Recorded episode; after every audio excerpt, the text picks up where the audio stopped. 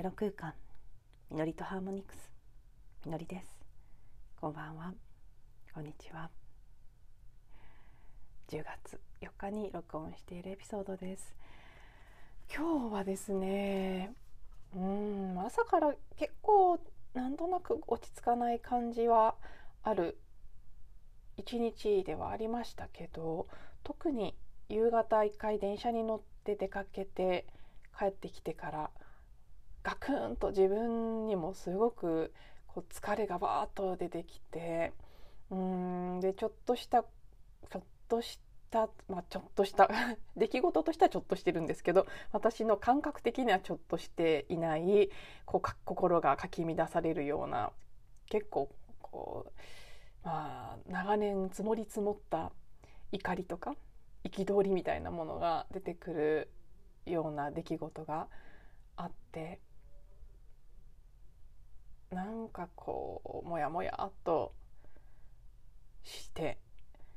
で、まあ、ちょっとしばらくヒーリングをしないともう無理だなという感じだったのでヒーリングの音源を聞きながら横になっていたんですけど。でそれが終わったらだいぶこう周りで起きていた状況は少し変化をしていい方向になったのであまあ多少流れていったかななんて思いながら見ていたんですけどね。でもなんとなく自分の心はすっきりと晴れないままちょっと録音どうしようかなって思ったりもしたんですが。うん。一応撮っているという感じですね。遅時間も少し遅くなってしまいましたしあまりなんかいい状態ではないので 短めにしようかなとは思ってますがまあ話しながらまたつながってくる部分もあると思うのではいなんとなくこのモヤモヤとした感じを抱えつつそれを自分の中でクリアリングしつつお話ししていこうかなと思っています。この結構12週間1週間ぐらいは少なくとも続いてる気がするんですけど体の症状としては結構胃が痛いっていうのが私は続いていますね。もともと胃に結構来やすいのは高校生ぐらいの時からずっとそうだったので自分の弱い部分として出てきてるっていうのもあるとは思うんですけど、まあ、もう一つやっぱり胃のあたりは太陽神経層のチャクラ第3チャクラになってきますね。意志のセンターであるというふうに言われていてうん。この自分自身の意志 will power ですね。意志の力というところに結構光が当たっているのかなという感じがします。今火星は確か第3ハウスの双子座にいたんいるんだと思うんですよね。で私は双子座に月を持っていますしその他の主要なあのよく特にね先生術の時自分のサインとして注目するのが太陽月アセンダントというふうに言われますけど私は太陽も月もアセンダントも全て風のサインなので風のサインである双子座に火星がいるということは同時にその他の風のサインのところにもある程度なんかエネルギーが流れているという状態になってきているということだと思うのでそして、えーと、金星が天秤座にいますね。今ホームグラウンドですけど。なのでまあ私の太陽星座がある場所でもあり風のサインであるところに女性性の象徴である金星がいて男性性の象徴。そしてこの第三チャクラに対応するような部分ですね。意志の力。これも男性性の力というふうに言われることが多いですけどその象徴の火星が双子座にいるということでね結構多分あんまりじっくり見てないですけど今星の配置的にも当然あの誕生日直後ですからあの太陽も自分の太陽の位置にいるという近くにいるということですしいろんな形で刺激が来ているんだろうなとは思うんですが個人的なことを抜きにしてもやっぱりこのうん第三チャクラの領域男性性そしてちょうどねサンハウスなので三三ということで第三チャクラとも無関係ではないですね。何かこううんまあ意志とか個人の個人としての自己の意識みたいなところをアップデートしていく上書きしていくっていうところでなんとなく刺激が来ているのかなってでそこがまだすっきりしきってないからモヤモヤ痛みとして出てきているのかなとすごくこう意識を向けさせられるような状態は続いていますね。うんまあ、皆さんも多分全員が全員じゃないと思いますけど同じように言いに来てる方もいらっしゃるかもしれないですしそれぞれ今テーマになっている体の部位なりエネルギーセンターに何かこういろんな形で症状が現れるなりなんとなく気になるなりっていうので、うん、ここ見てみてって体がサインを出してくれている可能性もありますね。結構この10月本当に凄まじいシフトアップをしているんじゃないかなというふうに感じています。今日あのね知り合いの人でそういうことに敏感というか詳しいというか何て言ったらいいか分かりませんけど通じてる方がメッセージくれましたけど、うん、やっぱりすごいみたいですね。10月は一気にもう突き抜けるような形でその方は完了したという言葉を使ってましたけど完全にシフトアップしたということのようです。現実レベルで実際起きてることはそんなに大きくまだ変わってきてないように感じる部分も社会的に見ても個人的に見ても人それぞれですけど個人の部分はまあでもね一気に全部はあの物質の部分は重たいですから見た目の状況は変わってないかもしれないですけどエネルギーレベルでは本当に大きな転換シフトが終わったという完了したもう次のステージに入っているということになっている。みたいですね。でそれがいろんな形でこの先この前のエピソードでもお話ししましたけどその天王星土星スクエアという状態もいろいろな今物質世界にあるものをどんどんどんどん壊していくという部分もあると思うのでいろんな古いものを解体しながら新しいものが現れてくる下地を作っていっているっていうことなのかなっていう感じもしますね。あとこの実は私すごく感じてることが一つあってあのちょっと前のエピソードでこれからたくさんの情報が明るみに出てくる今まで隠されていたようなことあいわゆる陰謀論みたいなのです。そういうふうにくくられて済まされてまあ、陰謀論者みたいな風にカテゴリーされたりそれこそ頭がおかしいみたいな言葉でくくられることでなんかこう都市伝説ぐらいに扱われていたことが実は真実なんだっていうことが徐々に明るみに出てきてそのスタンダードが変わっていくことでこれまであのもう少しメジャーな情報の方を信じていた方にとっては少なからずショックとか憤りみたいなものが出てきてそれによって集合意識が荒れていくんじゃないかっていうことをお話ししたんですけどなんかこの何日かであれ私の読み間違ってたかなって感じている部分があるんです。それは何かというとですね情報が明るみに出てくるは事実だと思うんです。それによってすごく潜在的な部分ではやっぱりその私の読み通り揺れ動くものはあると思います。深い潜在意識の部分にはいろいろな動揺恐れ疑い不安怒りというものは出てくると思います。別に情報を知る云々を抜きにしても例えば物価が上がって生活が苦しくなってきて不安になっていくっていう人も増えていくでしょうし体調に変化が出てくるという人も増えてくる可能性がありますしこの先。うん。それはいろんな要因が重なってたくさんこの新型コロナ絡みのことでいっぱいいっぱい不調和を増すようなことを私たちはしてきているんですよね。うん、例えばその殺菌というのをたくさんしてしまったっていうことによって別の病気に弱くなるんじゃないかっていうことは当初から言われていましたけどそれは別に医学的科学的に見なくてもやっぱりそのねたくさんの本来あったものを殺していってるということですから何らかの歪みは生じているそれが病気なり何なりのアンバランスという形で出てくる可能性は当然高いと思うんです。でこれまでとはまた違う状況が起きてくるっていう可能性もあってそういうことによる不安っていうのもあるでしょうし実際の現象を見てあとね世界の経済ももっともっと揺れ動いていくことになる安定の方向に向かうことはまずありえないと思うので一時的に混乱や動揺は増していきますね。みんな表にそれを出すかどうかは別として潜在的な不安っていうのが増していくっていう部分はある程度はもちろんあると思うんですけどその情報が明るみに出ることでそれにショックを受けて人々が動揺するっていうことに関してはあもしかしてそうじゃないのかも。なんか今まで信じなかった人たちはこの先も信じないのかもっていうふうに私の見立てがちょっと修正されました。思っていた以上にそこはくっきり分かれていて意外と多くの人は見たいものしか見ないっていうことを続けるんじゃないかって。でその真実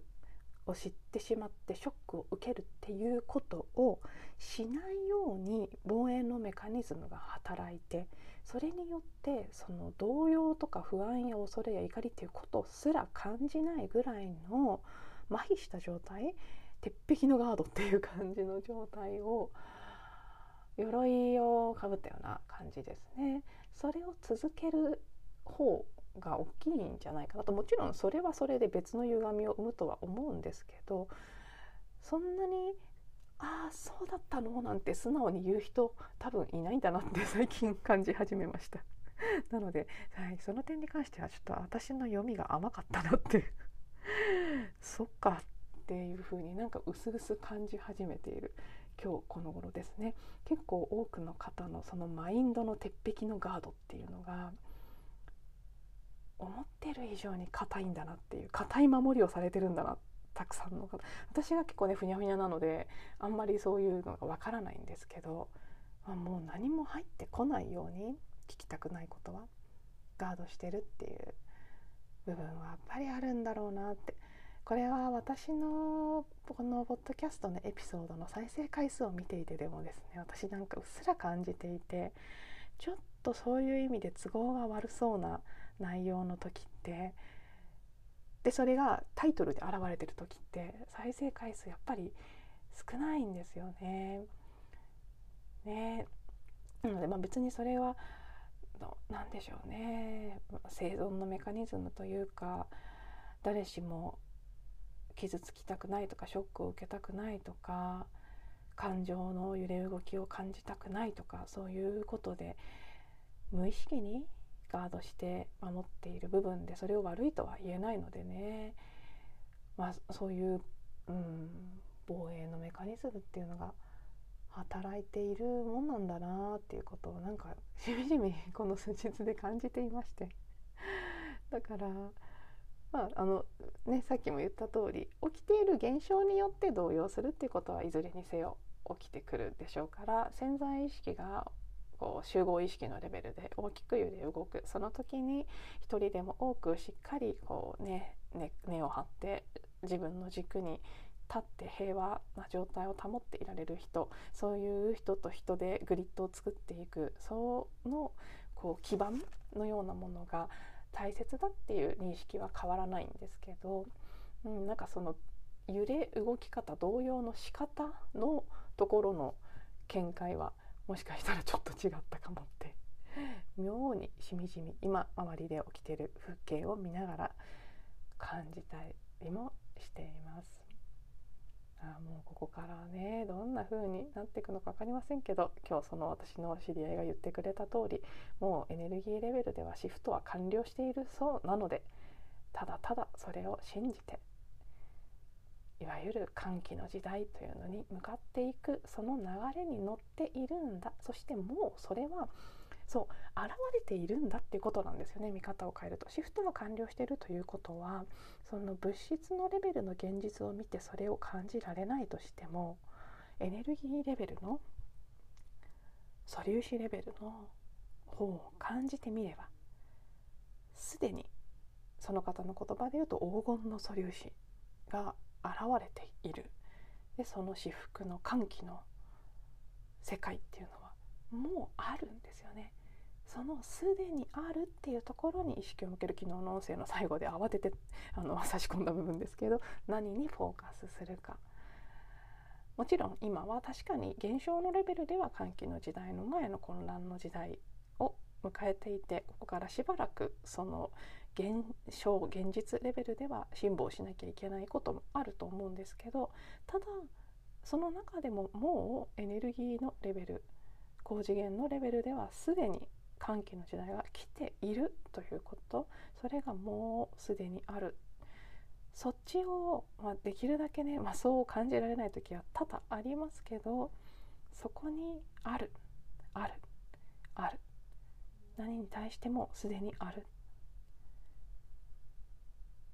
ないっていう視点から世界を見るんではなくあるっていうところですよね。そこにこう意識のピントを合わせていくっていうことをフォーカスを合わせていくっていうことがやっぱりこの先とっても大事になるんだろうなっていうことも今日改めて感じました。そしてもうだからそういう世界が現れているので背後に任せておけば空間に任せておけばその宇宙の流れその流れにしっかり乗ってそこに力を抜いてリラックスして委ねていれば絶対一瞬その途中いわゆる英語で言う「blessings in disguise」っていうその変装した幸福っていう直訳ですけどなんとなく悪いことが起きたように見えることが仮に途中あったとしてもぐっとこらえてお天気が雨の日があるのと同じようにあ今そういうものが出てきたんだ。でもこれはきっと恵みの雨なんだっていうことを感じて信じて信頼していれば次気づけばもう虹が出て晴れていたりする。そういうことがこの先繰り返されていてで今例えとして浮かびましたけどなのでどんなに今雨が降っていようが厚い雲がかかっていようがその上にはすでにすでにっていうかもうずっとなんですけどすでにずっと太陽は輝いている。その光は常に降り注いでいる。でそれを今この瞬間雲が遮っているだけなんだで雲にフォーカスするんじゃなくてその向こう側にある太陽にフォーカスしていくっていう感じのイメージですねお天気で例えるなら。うん、そういう意識がやっぱりなんかその言い悪いっていう意味での大事じゃなくて自分自身一人一人私という存在をより楽にしてくれる救ってくれるそのために大事だなということですね。それを今日も改めて認識させられるような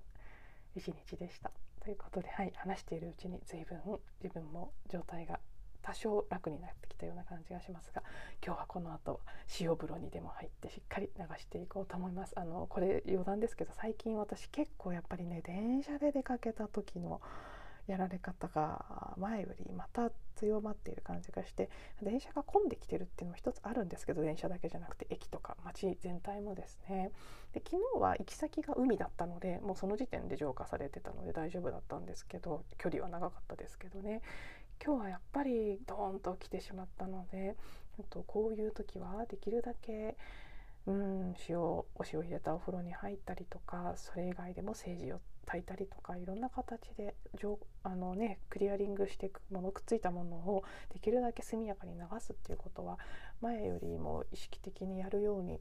なりました。なのでこれはちょっとねここしばらく揺れ動きが激しい状態が続いてでいろんなものが出てきやすい状態も続くと思うので、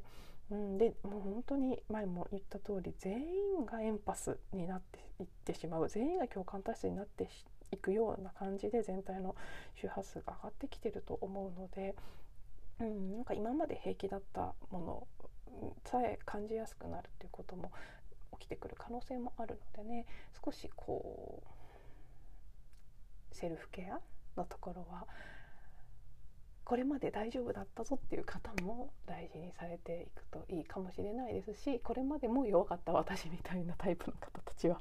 より一層丁寧にやっていくのがいいのかな少なくともこの3ヶ月から半年ぐらいはって思ったりもしています。